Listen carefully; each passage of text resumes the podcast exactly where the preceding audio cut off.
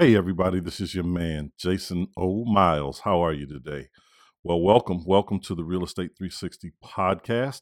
Today, I just want to share with you a podcast that I was on uh, for a gentleman by the name of Joe Fair- Fairless, excuse me, Joe Fairless. You very well may know him. He has a, a, great podcast, um, and there was one called Real Estate Best Advice. It's called the Best Ever Real Estate Podcast. And so I just wanted to uh, play this for you because there is some value to be had there uh, as people are just starting out. And we have a lot of people that are just starting out. So I felt that it would be valuable to share this with you. So it's not long, it's only about, you know, 15, 16 minutes. Take your time, listen to it, comment, and let's have a conversation. See you guys later. Peace. Best ever listeners, hello, hello. How you doing? Hope you're having a wonderful weekend and uh, well, a great Saturday. And because it's Saturday, we're doing a special segment, as you know, as a loyal best ever listener, it's called Situation Saturday. And the situation is going to be a sticky situation that our best ever guest has been in, and not only been in, but successfully overcome. That way, whenever you get in this situation, you know exactly what to do and how to do it so that you don't have to go through all the learning curve or the uh, growing pains that uh, the best ever listener had to. With us, we've got a previous best ever guest, and if you want to hear his best real estate advice, then go to episode 538. You can listen to that.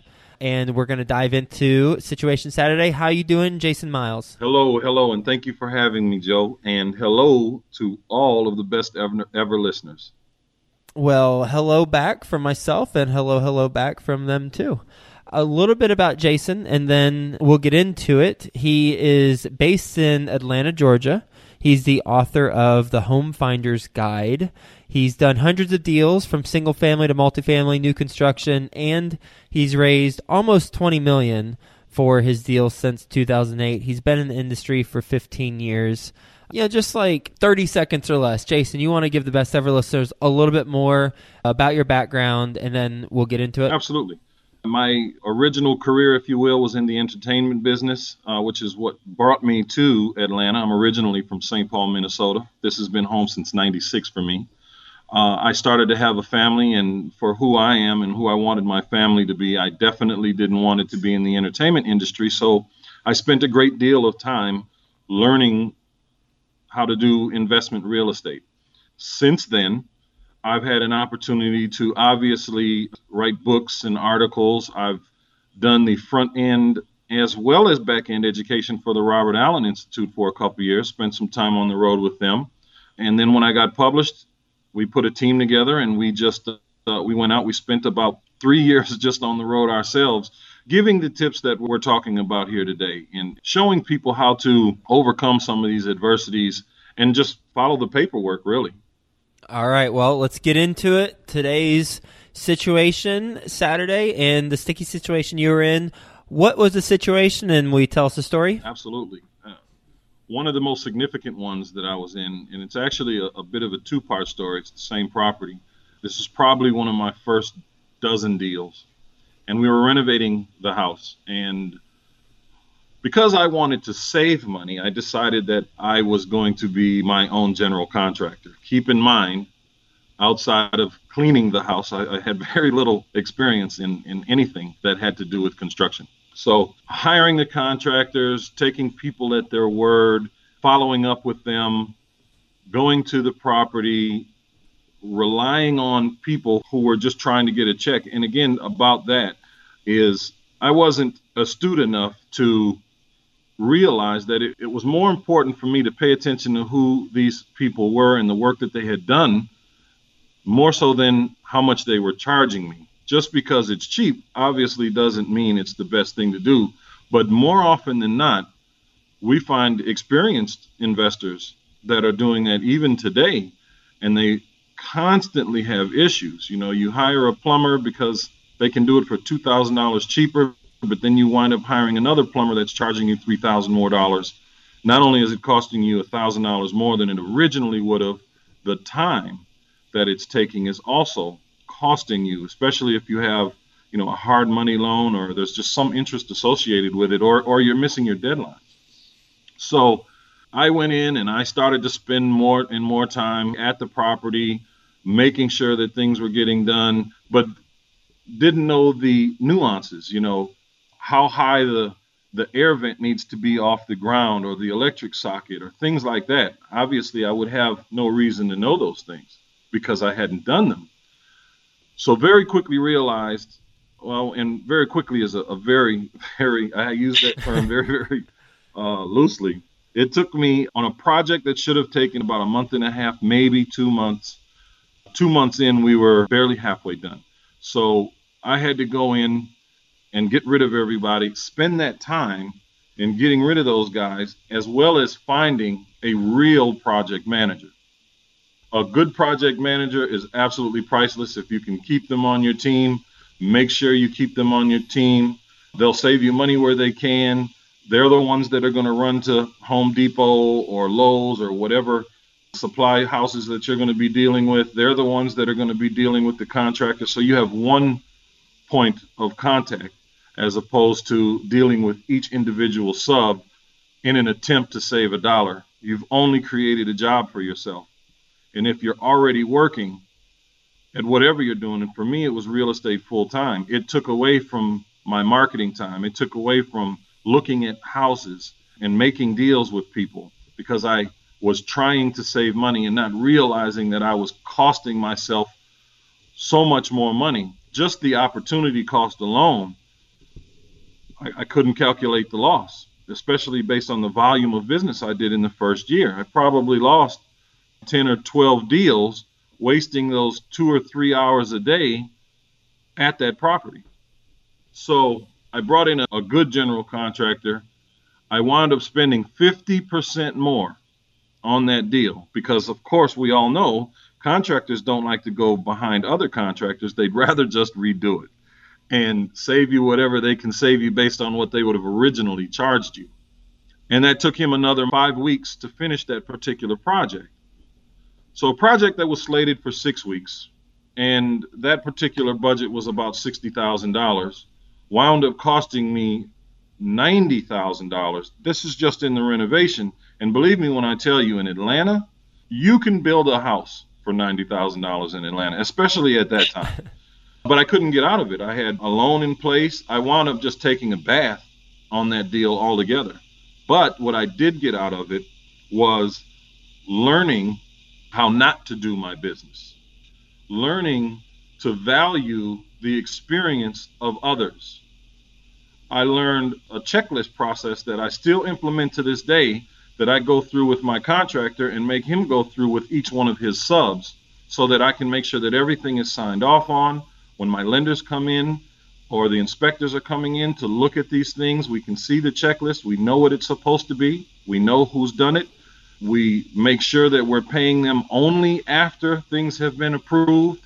But again, a $30,000 learning experience over a nine week period. I mean, people graduate from college in four years for that $30,000, if it's a state college, that is. but, but, a $30,000 education in a very short period of time was quite a learning experience to me. But again, it showed me how I should not operate my business.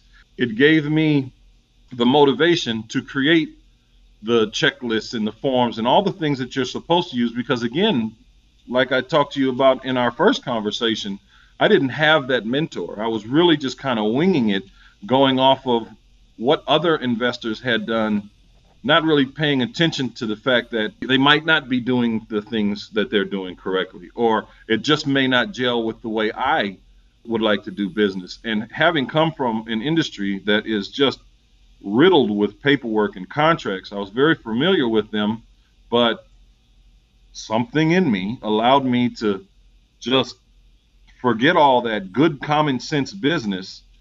Even though I had contracts, they just weren't as specific as they should have been. But I learned a great deal. I met some good people, people that I still work with to this day. That was 15 years ago.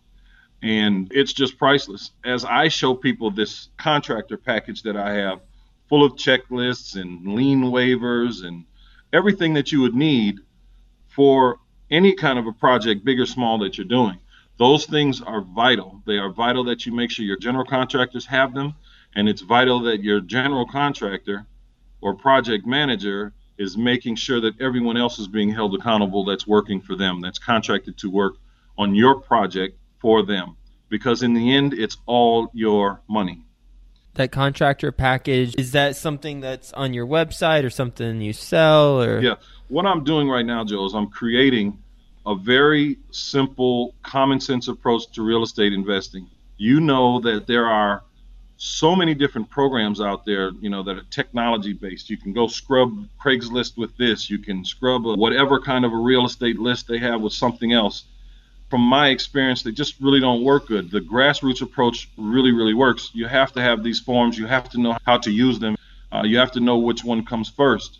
It's not enough to be sent to a website or to purchase a package and you get 300 forms and you literally don't know where to start. I've been there, I've done that.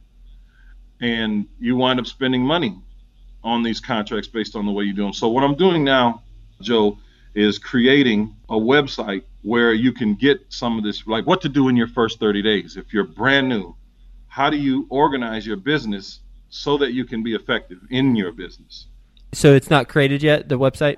It should be available right now. I mean, we're on okay, Saturday. It. it should absolutely, yep. absolutely be available right now. And that's the Jason O. Myles, and that's Jason O. Myles with a Y, R E network.com. Okay, I will put that in the show notes page. Jason O M Y L E S R E network.com. That's correct. Okay. But again, I can't stress enough how important it is to not skip this. Don't shortchange yourself thinking that you're saving yourself a few thousand bucks in the end. Because if you don't know what you're doing, if you don't know code, you're going to cost yourself 10, 20, or $30,000 like me.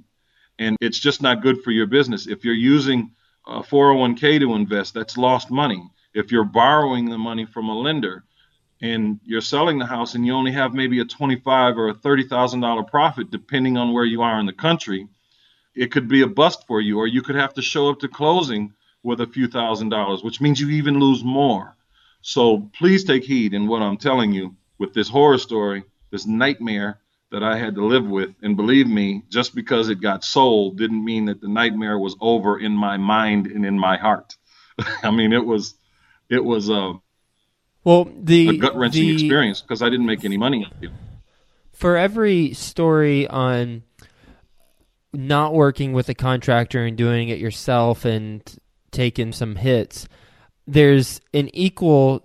There's another story where it's the opposite, where people work with contractors, but the contractors don't work out, and now they you know swear anytime they hear the word general contractor, so they've taken it on upon themselves to do that work. Yeah. So the question is, how did you find the good contractor? Absolutely, uh, which is that's an absolutely wonderful question, and it wasn't an overnight process. This is your company. You are the CEO of your company.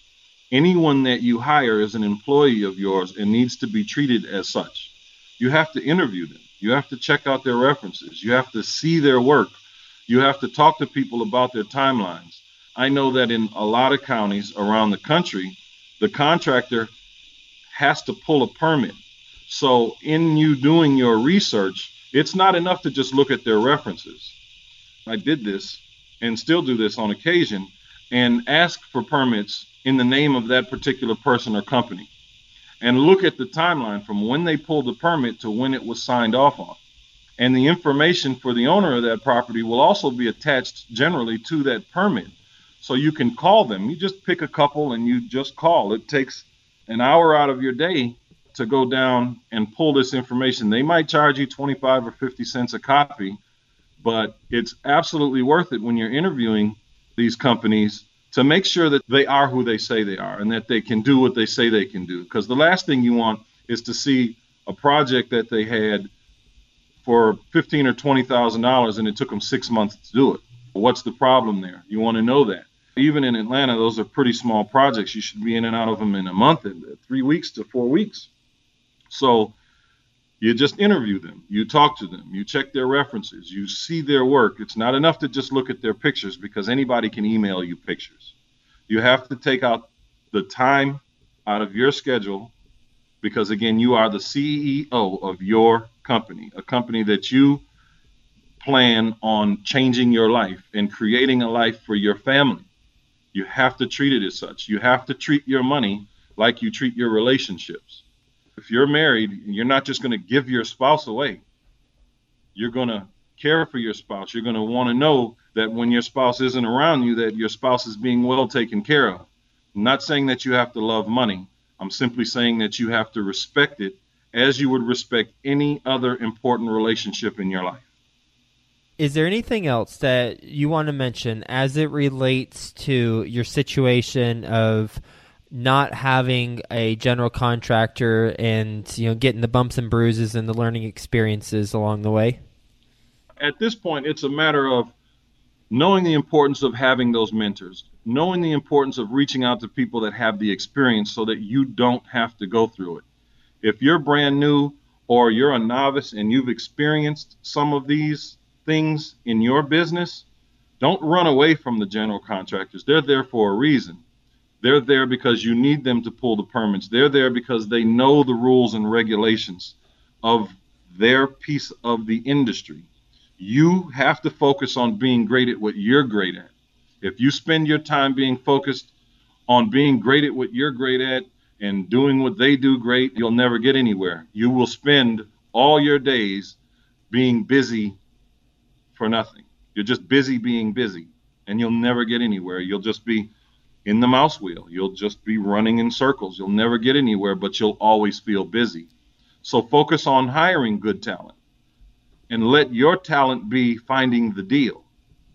And boy, that last part, the always feel busy, but you're not really accomplishing a whole lot. I've been there at the beginning of my entrepreneurial career a couple years ago, and it sucks. It's a terrible feeling because at the end of the day, you look at what the hell you just did for the last 18 hours. It's like, oh man, yeah. it's a top 10 bad feeling. Absolutely. So I, I, I, completely agree. I mean, you, you, we've got to bring on the right team members, whether it's contractors or whether it's you know assistants or you know who, depends on whatever your company is but boy that's that's really important. And find a way to be resourceful and creative. If you don't have money then find a way to do a trade of services or something there's always a way maybe profit sharing in the deal i mean you're only limited by your creativity but we in order to scale our company we've got to build a team around us that are experts so that we can continue to elevate ourselves as the business grows thank you so much, Jason, for being on the show again,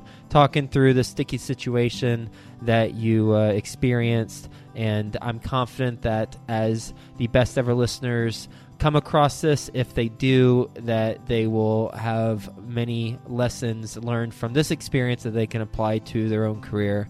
Have a best ever weekend, and we'll talk to you soon. Thank you so much.